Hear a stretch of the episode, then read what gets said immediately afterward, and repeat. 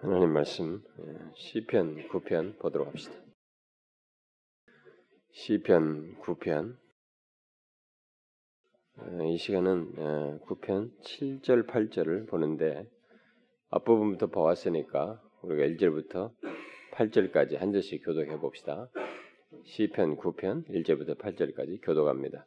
내가 전심으로 여호와께 감사하며 주의 모든 기이한 일들을 전하리이다. 내가 주를 기뻐하고 즐거워하며 지존하신 주의 이름을 찬송하리. 내 원수들이 물러갈 때 주 앞에서 넘어져 망함이니다. 주께서 나의 의와 송사를 변호하셨으며 보좌에 앉으사 의롭게 심판하셨나요. 이방 나라들을 책망하시고 악인을 멸하시며 그들의 이름을 영원히 지우셨나이다. 원수가 끊어져 영원히 멸망하였사온 주께서 무너뜨린 성읍들을 기억할 수 없나이다. 여호와께서 영원히 앉으시며 심판을 위하여 보좌를 준비하셨도다. 공의로 세계를 심판하시며 정직으로 만민에게 판결을 내리시로다. 여호와께서 영원히 앉으시며 심판을 위하여 보좌를 준비하셨도다. 공의로 세계를 심판하시며 정직으로 만민에게 판결을 내리시리로다. 어, 우리가 성경 공부 시간에 뭐 영상을 보았지만은 주님이 오시기 전에 이 세상에서 일어나는 문제는 우리가 뭐 그렇다 할 수 있어요. 뭐 지진이 일어나고 뭐가 일어나고 이런 그렇다 할 수 있는데 교회 안에서 일어나는 예, 우리를 혼미케 하는 이 부분은 우리가 사용하는 논리나 단어나 사상이나 성경의 어떤 내용들을 가지고 이렇게 우리를 혼미케 할 때 참 대처하기 어렵습니다. 정말로 무장되지 않으면 어, 그런 것들을 우리가 이겨나갈 수 없는 그래서 주님이 오시기 전에 뭐 거짓 선자들이 많이 일어나고 적그리스도가 일어나고 이런 것들이 교회와 관련해서 일어나게 될 때 참 힘듭니다. 계시록에서도 예언을 했지만은 주님 오시기 전에 미혹되는 것이 있을 것을 얘기했고 그 두 짐승으로도 비유를 했습니다만은 참 우리가 내가 열심히 잘 믿겠다고 하는 것만으로도 안 되는. 보통 순진한 신자들이 나는 나 혼자 나는 열심히 믿을 거야. 나는 그래도 나만 열심히 믿으면 돼. 이렇게 순진한 생각들을 합니다. 근데 그것은 자기 생각이고 어, 사단은 놔두질 않죠. 믿는 자들을 주로 타겟으로 하는 것이 사단의 역사이기 때문에 어, 우리를 가만히 방치하지 않습니다. 진실하게 믿으려고 하는 사람일수록 더 사단은 우리를 어, 넘어뜨리기 위해서 하게 됩니다. 근데 아까 뭐 집사님 기도 말마다나 우리 기존 기존 신자들은 말씀을 듣기를 싫어하고 어, 말씀 이게 하나님 앞에 나오는 것을 굉장히 수동적으로 습관적으로 그냥 좀 그냥 어, 익숙해서 하는 그런 성향이 있는데 반해서 저렇게 거짓된 사람들은 뭐 열심히 충천합니다. 음? 14만 4천 명이라는 그 절, 구원의 수에 들어가야 된다는 것이 무엇에 딱 지식이 해가지고 딱 들어가고 나면 아 그걸 일단 수용하고 나면 거기 들어가기 위해서 목숨을 다해서 하는 겁니다. 여러분 14만 4천 명 울고 먹은 이단들이 한둘이에요. 어, 여호와 증인부터 무슨 뭐 지금까지 뭐 옛날 그 종말론에 가지고 나왔던 모든 이단들 하여튼 모든 이단들이 14만 4천가 물건 먹습니다. 음? 이미 제가 계시록 강에서 다 얘기했지만 그들은 그런 논리에 의해서 열심을 내면서 어, 우리를 타겟으로 하는데 우리는 상대적으로 느슨해 있죠. 어, 예, 기존 교회 신자들은 느슨해 있습니다. 아직 뭐 조금 뭐 감정이 힘들거나 환경이 조금 힘들면 아, 뭐 그래서 못하겠다, 뭐 못 가겠다, 예배 빠진다, 뭐 한다 말씀 등식 아, 끝없이 자기 기분과 감정에서 소용돌이 칩니다. 좀 이렇게 진득하게, 좀 일관되게 주님을 향하여 확정된 마음으로 나가는데 확실히 더디어요. 음, 그런 부분에서 우리는 또 반대적으로 좀 경성할 필요가 있습니다. 어, 진리를 많이 알고 배우고 경성할 뿐만 아니라 그 지식이 자신의 흔들릴 수 없는 어, 자신의 존재의 중심이 될 수 있도록 전인적인 소유가 될 수 있도록 이렇게 어, 설 필요가 있습니다. 우리 교회 성도들은 좀 다 그러길 바라는데 몰라요, 여러분. 아무도 모릅니다. 우리들 중에 누가 미혹될지 누가 알아요. 저희야 목사로서 굉장히 애를 쓰지만은 우리들 중에서 이게 아직까지 이게 지식이 뭐 별거 없고 진리도 이해도 별로 없고 예, 예수 믿는 횟수만 오래됐지 깊이가 없는 사람들 그리고 얼마든지 막 이쪽 저쪽 귀를 쫑긋쫑긋하면서 예, 어, 영향을 다양하게 받으면서 뭔가를 헷갈려하는 사람들 이런 사람들은 자기는 나만큼은 안 그러다고 생각하지만 그런 거 없어요. 항상 우리에게 부정적인 결과는 나만큼은 안 그렇다고 하는데 일어날 수 있는 거거든요. 음? 영적인 세계에서도 마찬가지입니다. 네, 그런 것들을 좀 우리가 분별할 수 있으면 좋겠어요. 아, 앞에서 제가 이 시편 9편을 계속 아, 틈틈이 주일 오후에 하면서 우리가 6절까지 살폈었는데 특별히 앞에 그 3절부터 6절까지에서 이 시편 기자인 다윗은 하나님께서 나타내신 과거, 자기에게 나타내신 과거의 은혜로우신 구원 사역을 쭉 찬양하였습니다. 과거에 하나님께서 은혜를 베푸셨다는 것을 이렇게 찬양을 함으로써 어떤 것을 이게 연결시키는 이 작업을 우리는 좀 주목할 필요가 있습니다. 과거에 하나님께서 은혜를 베푸셨다는 것을 분명히 알고 또 믿고 있다면 그 사람에게 뒤따르는 확신이 무엇이겠느냐? 그걸 지금 이 시편 기자가 오늘 본문에서 이제 이하에서 보여주는 겁니다. 그에게 뒤따르는 확신은 미래에 대한 거예요. 미래 또한 과거에 하나님께서 그렇게 해 오셨다면 그것을 믿는 그, 알고 믿는 그에게 있어서는 그러면 미래에 대해서 하나님은 그와 같이 하시지 않겠느냐?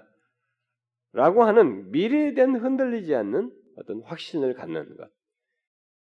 이게 어떤 신앙의 연장선상에서 연결고리 속에서 그런 믿음을 갖는 이 다윗을 보게 됩니다.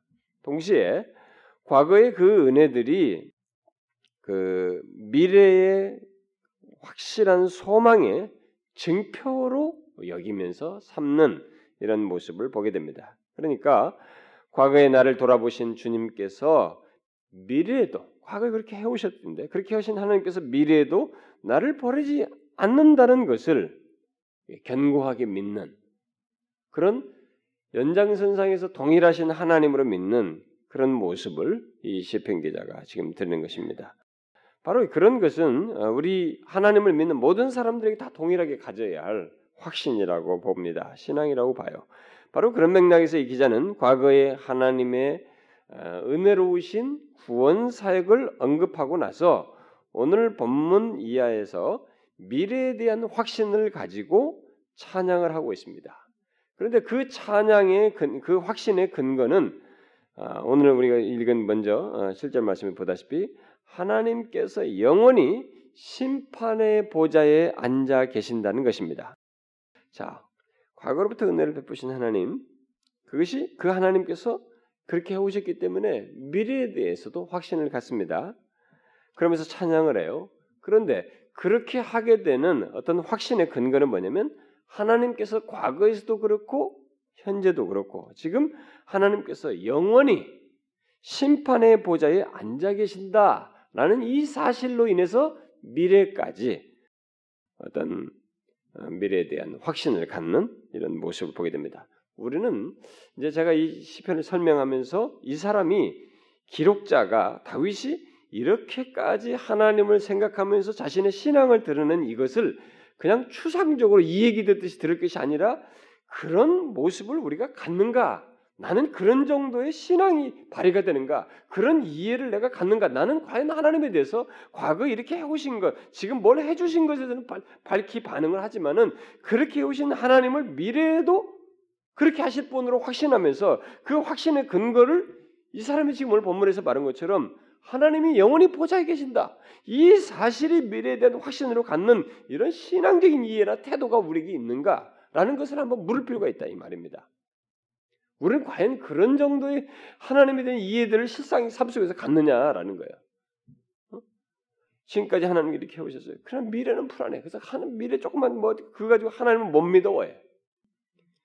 우리는 이런 시편 기자의 서술에서 우리 자신들이 실제적으로 그러는지를 한번 이렇게 살펴볼 필요가 있습니다. 하나님께서 영원토록 심판의 보좌에 앉아 계신다는 것이 이 다윗에게는 미래의 소망이요 찬양의 제목이 되고 있는 것입니다. 이런 부분에서 여러분은 어떤 자신은 어떠한지를 한번 생각해 보십시오. 저는 여기서 하나님과의 체험적인 삶이 없이는 이런 신앙과 찬양이 불가능하다는 것을 아, 우리가 여기서 좀 다시 볼 필요가 있다고 봅니다.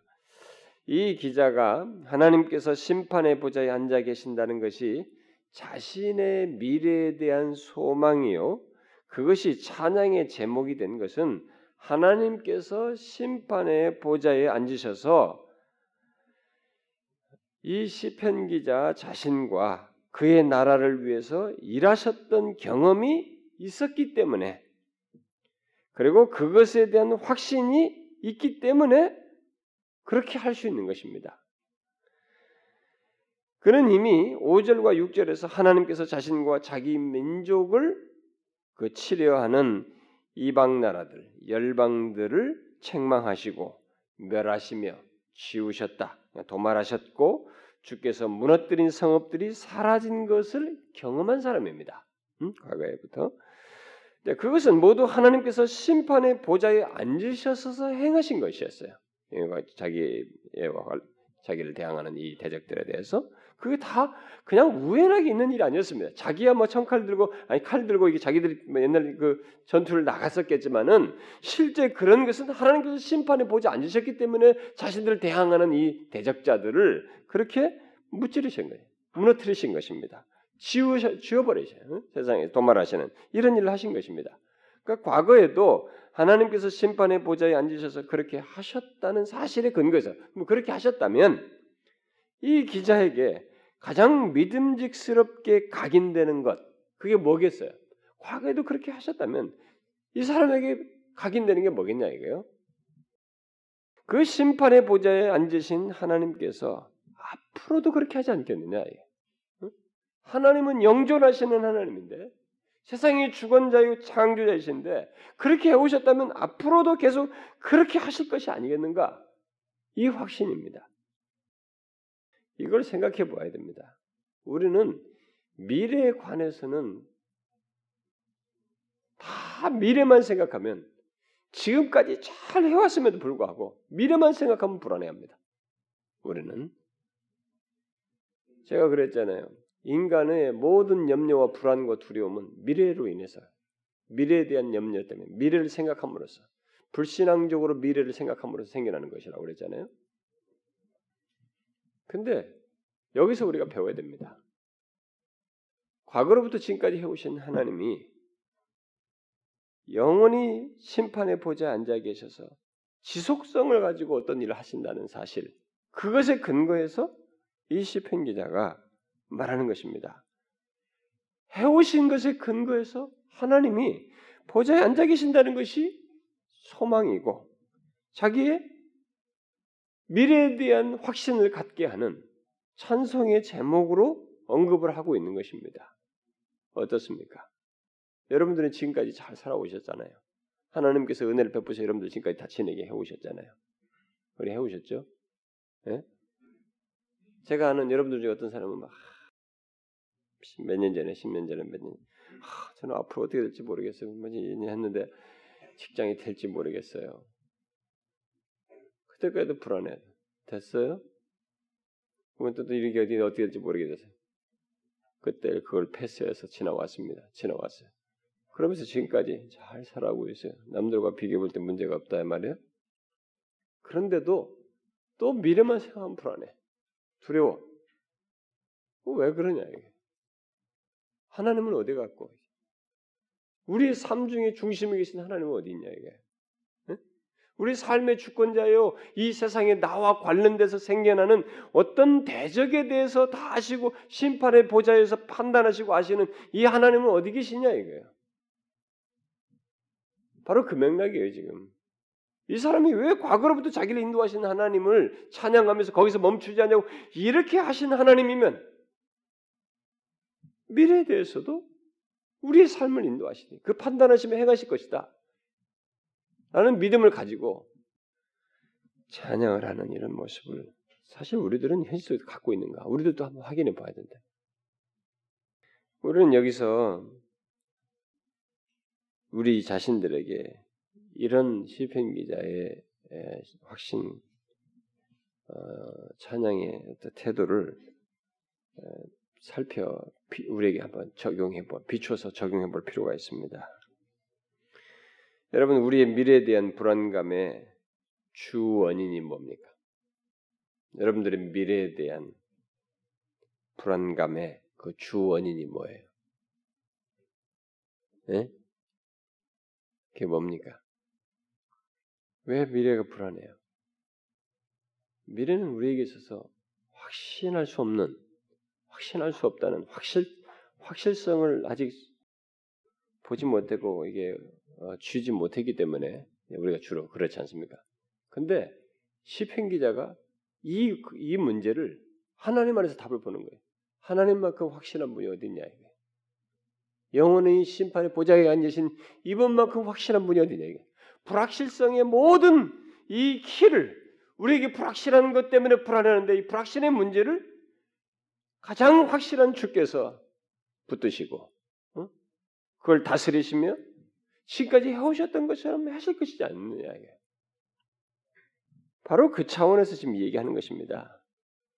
결국 보좌에 앉으신 하나님께서 과거에도 그리고 지금까지 우리의 삶을 다스리시고 우리의 모든 대적들을 무찌르시며 모든 장애물들을 제거하셨다는 확신이 있기 때문에 이 사람은 그 하나님을 인하여서 찬양을 하는 거예요. 미래에 대한 확신을 갖는 것입니다. 만일 여러분이 어, 여러분의 지난 날을 하나님께서 인도하셨다는 확신이 있다면 여러분도 여기 시편 기자처럼 당연히 미래를 걱정하지 않을 것입니다. 안아야 되는 것이죠. 어찌 됐든 하나님은 지금까지 하셨던 일을 하실 것이 아니겠어요? 자기 백성들에 대해서 언약 가운데 있는 자기 백성들에게서 언약을 맺으시고 피로 맺은 언약, 자신의 생명을 건 언약을 지키시지 않겠느냐 이거예요. 오히려 미래에 대한 소망을 가지고 확신에 차서 하나님을 더욱 의지하고 그를 찬양할 수 있을 겁니다. 우리가 그렇다면. 그래서 이 기자가 어, 찬양하는 찬양하는 오늘 본문의 이 말씀 속에서 우리가 한 가지 놀라는 것은 어떤 미래에 대한 내가 미래를 너 이렇게 해줄게라고 하는 미래에 대한 구체적인 약속을 했기 때문이 아닌 것을 봅니다. 어? 그게 아니에요 지금. 이 사람이 지금 여기서 어? 소망을 가지고 이렇게 확신을 갖는 이 내용도 보면은 다른 게 미래에 대한 어떤 약속을 해줬기 때문이 아니라 단지 하나님이 심판의 보좌에 영원히 앉으셨다는 것. 바로 이, 이것이 이 사람의 확신의 근거요? 찬양의 내용이에요. 미래에 대한 확신의 근거예요, 이게. 생각해봐요, 여러분. 이 부분을 생각해 봐야 됩니다. 나는 그러느냐, 우리가 그러느냐, 이게요. 우리는 미래에 대해서 아니 뭔가 구체로 약속이라도 주신다든가 또 어떤 보증이 될 만한 무엇을 해주신 것에 의해서 미래에 대한 어? 확신을 갖고 거기서 무슨 뭐 그것을 바라보며 찬양도 하고 좀 그럴 것이 우리에게 더 피부적으로 와닿을 것 같은데 그게 아니고 심판의 보좌에 앉으셨다는 것, 영원히 심판의 보좌에 앉으셨다는 이 사실로 사실 이것이 바로 이 사람의 미래에 대한 확신의 근거요 찬양의 제목이다. 이게 뜯어 보면은 이 사람 이, 이 시편 기자가 이 고백한 이런 내용을 뜯어보면 참 우리를 놀라게 합니다. 우리는 그런가요? 어떻게 이럴 수 있을까? 근데요, 여러분, 이게 하나님의 백성들의 하나님 백성들이 우리를 위해서 심판의 보좌에 계신 하나님을 알고 믿는 그의 백성들의 축복이에요. 그이 사람이 이렇게 갖는 이 믿음은 그의 백성들 언약 가운데 있는 우리들이 다 가질 수 있는 믿음이에요. 왜? 하나님이 그러실 수 있는 분이단 말이에요. 영영이 심판의 보좌에 계신다는 사실이 우리에게 현재로 끝나지 않냐고 미래로 영영이야 영영이 우리의 삶 가운데 계셔서 역사하신다는 거예요. 응? 그것 때문에 미래에 대해서 두려워하지 않냐고 그걸 오히려 확신하면서 찬양할 수 있단 말입니다. 하나님 자신 때문에 찬양하는 것이지 그가 무엇을 했다는 이 사실만으로도 아니란 말이에요. 하나님의 백성들은 하나님께서 과거에도 보좌에 앉으셔서 그의 백성들을 위해서 일해 오셨고 심판해 오셨다는 것 그리고 지금도 여전히 그 보좌에 앉아 계신다는 것 때문에 장래에 대해서 두려워하지 않고 염려하지 않을 수 있습니다. 근데 우리가 염려하는 거예요. 이 사람처럼 영영이 심판의 보좌에 계셔서 우리의 모든 것을 아시는 하나님을 우리가 현실 속에서 과거부터 지금까지 인도해 계신 분명한 증거가 있음에도 불구하고 나의 삶의 인도자인 것을 알면도 불구하고 그걸 안 하는 거예요. 우리는 그럴 수 있어요. 그가 계시다 영영이 심판의 보좌에 계신다는 것 때문에 두려워하지 않을 수 있습니다. 염려하지 않을 수 있어요. 여기 하나님은 영원히 앉아 계시는 분이시라고 말하고 있습니다. 그동안 수많은 강한 성읍들과 나라들이 세워지고 또 무너져서 흙 속에 묻혔지만 그것으로 끝나지 않고 그 하나님은 영원히 판단하시는 분으로 계신다는 것입니다. 어? 과거에 뭐 많은 것들이 이스라엘 백성들 앞에 다윗 앞에서 그렇게 해 오셨잖아요. 그러나 그것을 끝나지 않아요. 그분은 내일도 모레도 영원히 판단하시는 분으로 계신다는 것. 우리가 이것을 기억할 때 우리 또한 이 시편 기자처럼 장래에 대해서 두려워하기보다 오히려 확신할 수 있어요. 주께서 우리의 미래를 그렇게 인도하실 것이라는 확신을 가질 수 있습니다. 제가 여러분들에게 얘기잖아요. 미래에 대한 보증을 무엇으로 확신할 수 있느냐? 여러분들이 미래에 대한 보증으로서 가장 확실한 것을 꼽는다면 뭐겠냐? 돈? 돈도 아니에요, 진짜로. 여러분 그 재벌들도 두려워하잖아요. 한순간에 무너지는. 어? 삼성 같은 데도 몇 년, 10년 뒤에 어떻게 될지 몰라서 두려워하지 않습니까? 치고 올라오는 막 엄청난 것들이 있으니까. LG 같은 그렇게 큰 데가 적자했다고 걱정하지 않습니까? 지난 분기가. 돈이 아니에요, 여러분. 미래에 대한 확실한 보증은 이런 일시성 있는 것에 의해서 되는 게 아닙니다. 영원하신 하나님이 가장 확실한, 현실적으로 가장 확실한 보증이에요. 그 그분 때문에 이렇게 미래를 확신하는 겁니다. 만약에 여러분들이 예수를 믿으면서 아니 하나님이 내 삶에서 미래를 인도하실 거 나는 아직도 그게 피부적으로 안 믿어져 하면은 여러분들은 하나님을 다시 알아야 됩니다. 여러분들이 생각하는 하나님은 주술적인 하나님이에요. 성경에 계시된 그 하나님이 아닙니다. 아브라함을 부르시고 430년 뒤에 약속을 지키시고 홍해를 가르시고 광야 40년을 지나게 하시고 자기가 말한 것을 헛되이 돌아오지 않게 하시고 다 성취하시는 그 하나님이 아니에요. 성경의 하나님이 아닙니다. 잘못 알고 있는 거예요. 막연한 하나님, 막연한 신을 하나 그 기독교적인 이름 아래서 붙여서 지금 두고 있는 것입니다. 그렇게 믿으면 안 돼요. 우리가 이런 하나님을 영원히 판단하신 분으로 계신 하나님을 기억할 때 우리는 이 기자처럼 두려워하지 않을 수 있습니다. 오히려 미래에 대한 확신을 가질 수 있습니다. 내 뜻대로 된다는 차원에서 확신이 아니라 내 인생에 관해서 나의 삶을 인도하는 문제에 있어서 두려워하지 않을 수 있는 그분 때문에 확신을 가질 수 있는 그게 된다는 것입니다. 그런데 이 기자가 계속해서 말하는 건 뭡니까? 기자가 확신을 가지고 찬양하는 것, 계속해서 찬양하는 게 뭡니까? 하나님께서 8절에서 보는 것처럼 모든 사람, 모든 민족, 그 세계를 현재도 판단하시고 또 최종적으로 판단하시되 공의로 정직하게 행하신다는 것입니다. 저는요 누가 좀 정직하게만 해주면 좋겠어. 하도 속이니까 이게 못 믿겠는 거예요. 뭘 하나 이게 공사를 하나 맡기려도 뭘 하나도 다 이게 다 달라 너무 한쪽은 뻥튀기가 있고 좀 이러고 막 이게 다 계산이 달라지면 뭐든지 그래. 뭐 치과를 가더라도 막 어떤 사람은 빼라 그래. 어? 뭐 빨리 빨리 뭘 씌우자 그러고 어떤 사람은 좀 괜찮다고 좀 해도 된다고. 그러니까 뭐든지 좀 정직하면 좋겠어. 어, 의사들도 그냥 막 수술하자는 거야. 어, 무조건.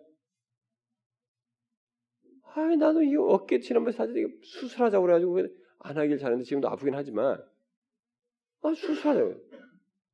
허리도 수술하잖아. 다 의사도 수술하잖아. 아니 뭐든지 좀 정직하고 이렇게 정말 공의로우면 좋겠어요. 근데 이놈의 세상이 공의롭지가 않아요. 정치인들은 다 자기들이 입법부 있으니까 다 자기들 앞가림 다 해버려. 아니 자기들 돈 먹을 때는 수십억 비범을 들면서 해먹고 하나 대충 대충 나와요 또 들어갔다가. 근데 조금 사기치고 뭐, 뭐 걸린 애들은 그냥 몇 푼하다 걸린 애들은 그냥 깜빡이 몇 년 그대로 묵어버리는 거예요. 불법한 세상이잖아요. 응? 법을 아는 사람이 법을 이용해서 더 사기를 치는 공의롭지 않은 세상. 어디든 다 그래. 모든 말, 심지어 종교계, 종교계 막 기도 다 마찬가지예요. 교육계고 뭐 이런 데도 엉망이지 않습니까? 조금만 정직하고 좀 그랬으면 좋겠어. 근데 가장 확실한 분이 거예요. 이것 때문에 미래에 대한 확신을 갖는 거예요. 응? 이 시편 기자 그렇습니다. 하나님의 하나님의 심판이 현재에도 나 한 사람뿐만 아니라 모든 사람, 모든 민족들에게 공의롭게 또 정직하게 행해진다고 할 때, 하나님은 그 가운데서도 자신의 그 뜻을 굽히지 아니하시고 우리가 세부적인 것만 못 봐서 그렇지 큰 덩어리 속에서 그렇게 하신다고 할 때 하나님 백성들이 가질 수 있는 마음이 무엇이겠냐 이거예요. 이 사람이 그래요. 확신, 든든함. 아, 정말 든든한 확신.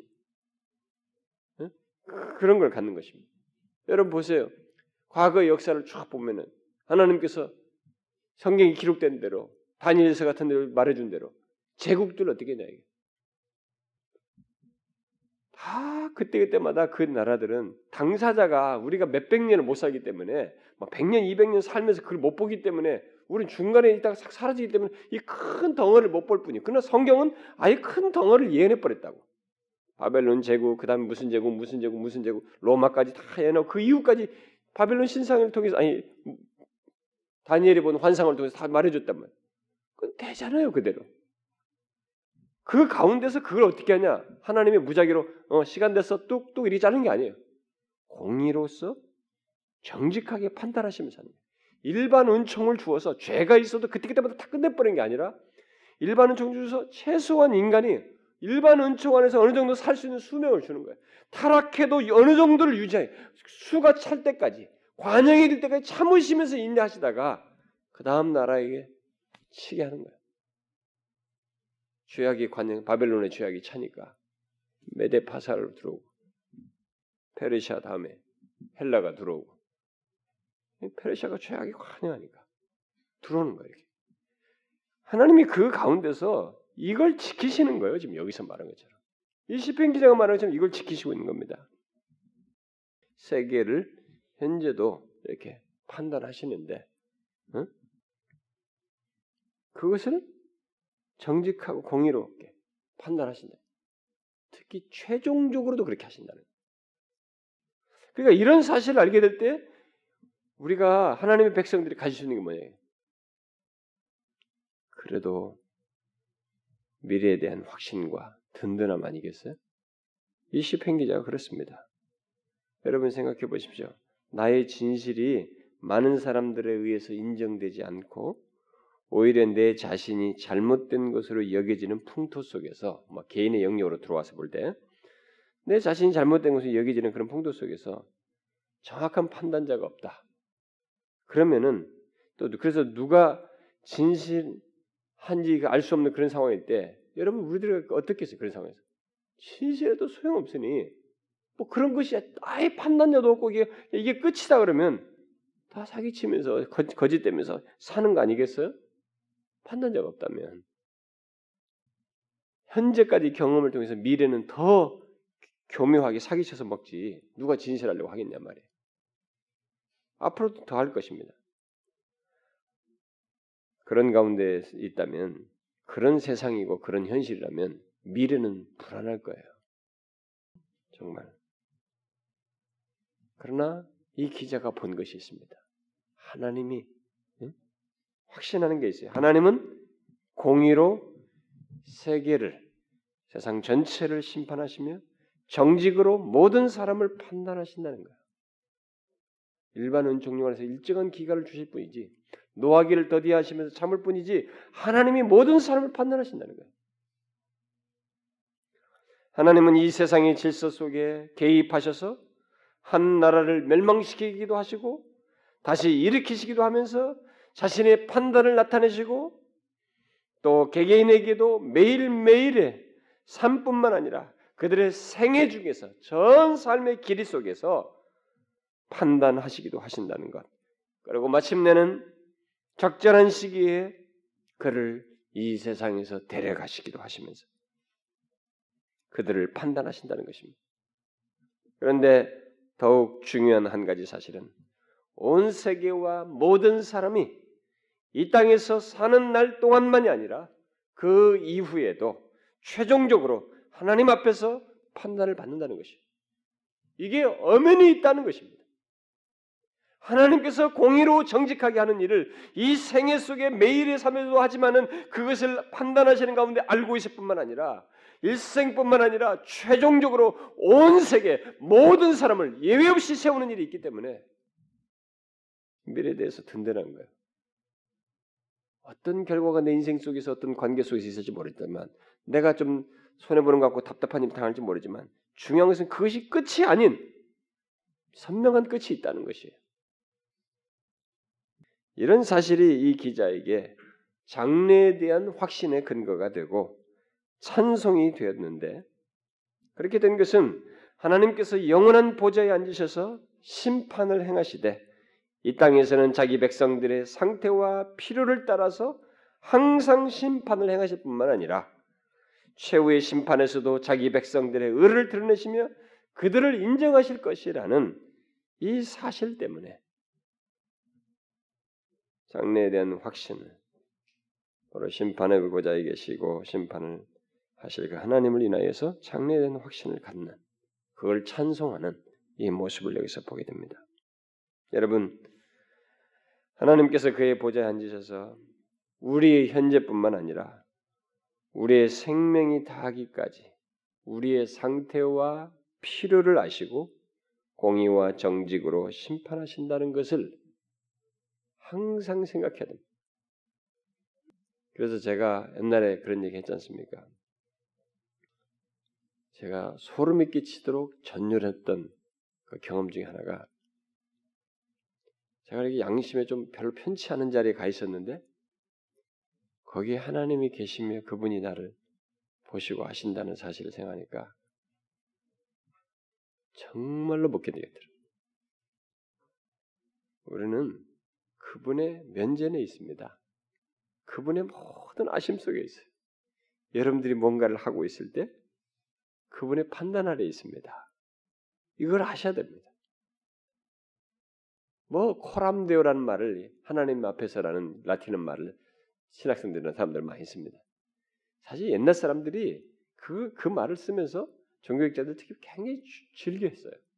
그, 그 말씀만큼 우리에게 참 놀라운 말이 없어요.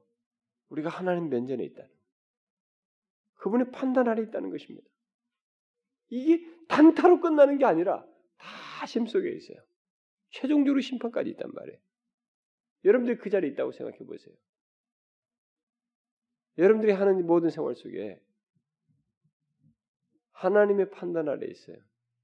이 판단은 우리를 죄를 밝히기 위함 뭐 그런 죄와 이런 것들을 아시고 이런 것도 있습니다. 물론 그러나 하나님 백성들에게는 우리를 바르게 세우고 필요를 돌보고 상태와 어떤 필요를 돕고 바르게 인도하기 위해서 그렇다고 생각하면 됩니다. 특별히 죄 짓는 자리에서는 하나님의 판단을 생각할 수 있겠죠. 우리가 그런 하나님 면전에 있다고 생각해 보십시오. 이 사람이 이 용어를 통해서 사실 그런 걸 표현하는 거예요. 그 하나님이 있기 때문에 현재도 미래도 영원토록 있기 때문에 미래에 대해서 확신하는 거예요. 우리의 신앙은 그래야 됩니다. 여러분이 집에 돌아가셔서 일상생활을 하는 중에도 여러분들이 집에 혼자 있을 때에도 혼자 무엇을 하는 중에도 지하철을 타고 가는 중에도 길을 하는 중에도 어떤 일을 하는 중에도 잘 보세요.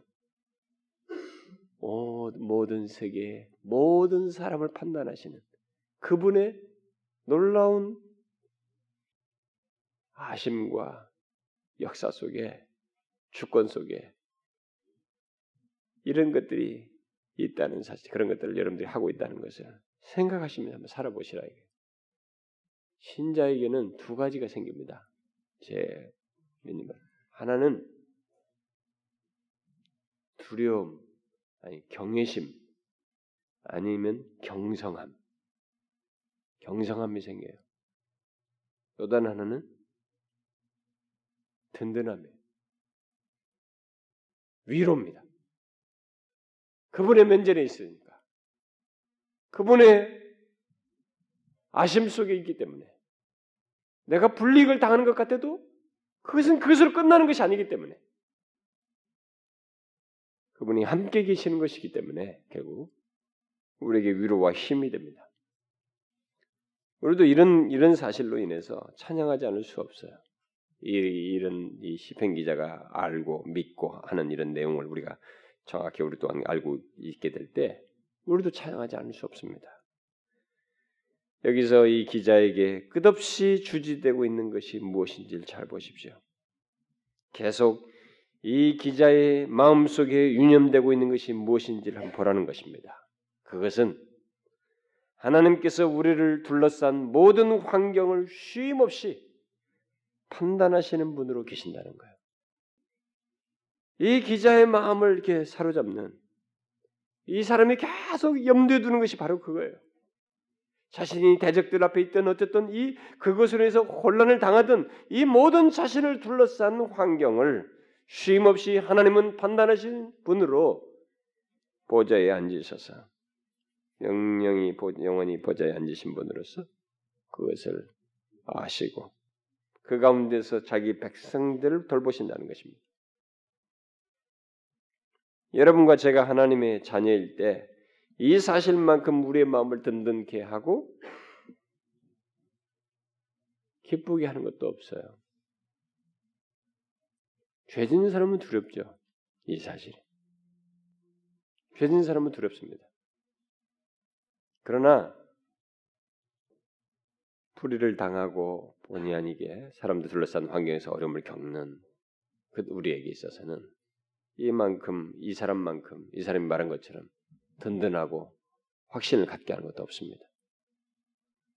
여러분 기억하십시오.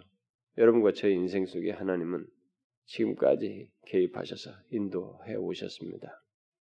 그분은 우리의 삶을 여기까지로 끝내지 않고 있습니다.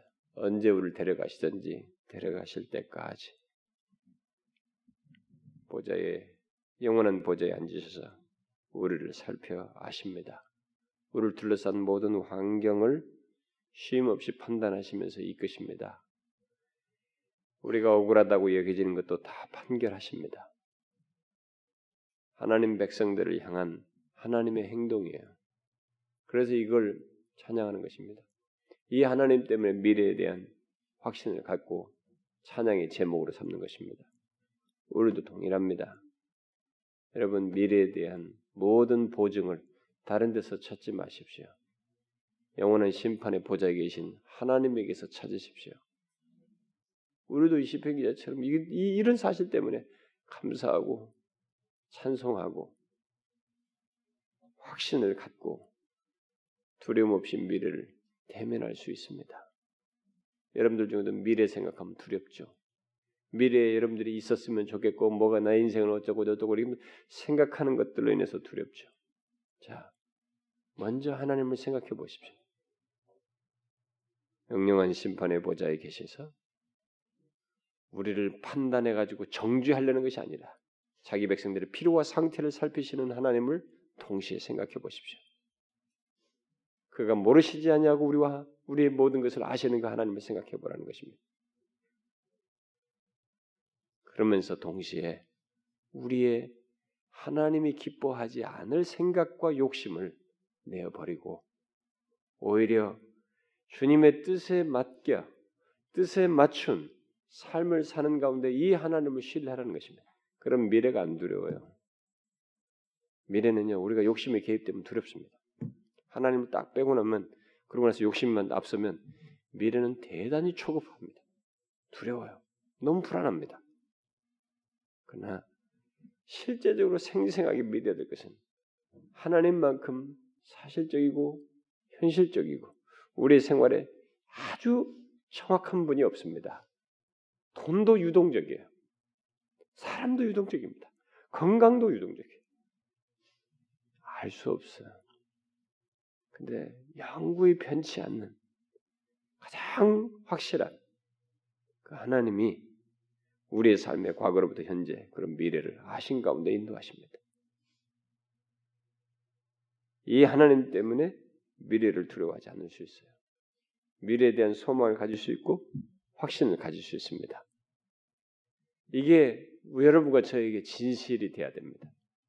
머릿속의 지식이 아니고 삶에서 진짜 내용이 돼야 됩니다. 미래는 무엇을 꿈꿉니까? 여러분들이 미래에 뭘 계획하면서 무엇을 대망 뭘 원하면서 이렇게 머리에 그리고 있습니까? 그 미래에 그 앞선 생각들을 내려놓고 이 시편 기자처럼 미래를 두려워하지 않을 확실한 근거인 하나님을 생각하십시오. 그의 아심 속에 있는 자신을 보라는 것입니다. 아시겠죠? 기도합시다. 하나님 아버지, 우리는 지금까지 인도하신 하나님을 알고 찬양하는 데는 익숙해 있지만 그 하나님이 동일하게 우리의 미래에 삶 또한 주관하시며 살펴 인도하시고 보호하시는 하나님이시라는 데에는 믿음을 더디 갖고 미래를 생각하면서 두려워하는 자들입니다. 이렇게 굴절되고 온전치 못한 우리들의 잘못된 생각들과 신앙을 주님이여 교정시켜 주시고 정령 이 다윗이 지금까지 해오신 하나님 그분이 영영 영원히 보좌에 앉아 계심으로 통치하심으로 우리를 이끄실 것을 바라보며 미래에 대한 확신을 가졌던 것처럼 그 하나님을 소망의 근거로 삼았던 것처럼 우리 또한 소망의 근거로 삼고 두려움 없이 우리에게 허락되는 미래를 향해 나아가고 참 미래를 바라보는 저희들 에게 하옵소서. 우리의 욕심과 앞선 생각으로 스스로 두려워하고 불안해하지 않냐고 오히려 영원한 심판의 보좌에 계셔서 모든 사람 모든 세계를 판단하시며 또 최종적으로 판단하실 하나님 계신 것으로 인하여 든든해하며 흔들리지 않는 저희들에게 하옵소서. 예수 그리스도의 이름으로 기도하옵나이다. 아멘.